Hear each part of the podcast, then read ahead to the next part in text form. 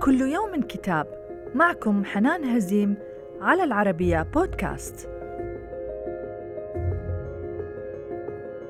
كتابنا اليوم بعنوان White Feminism أو النسوية البيضاء من تأليف الصحفية والناقدة الثقافية الأمريكية كوا بيك. أثار الكتاب جدلاً واسعاً في الأوساط الإعلامية والثقافية الأمريكية منذ صدوره. حيث شنت فيه الكاتبة هجوما مباشرا على الحركة النسوية في الغرب إذ تفكك ارتباطها الطبقي والعرقي بالمنظومة البطريركية القائمة.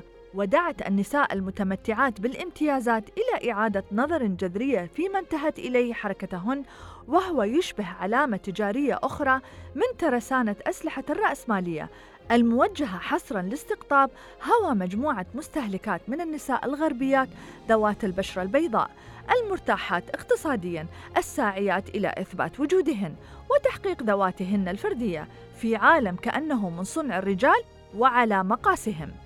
صدر الكتاب عن دار شستر أند سيمن وإلى اللقاء مع كتاب جديد.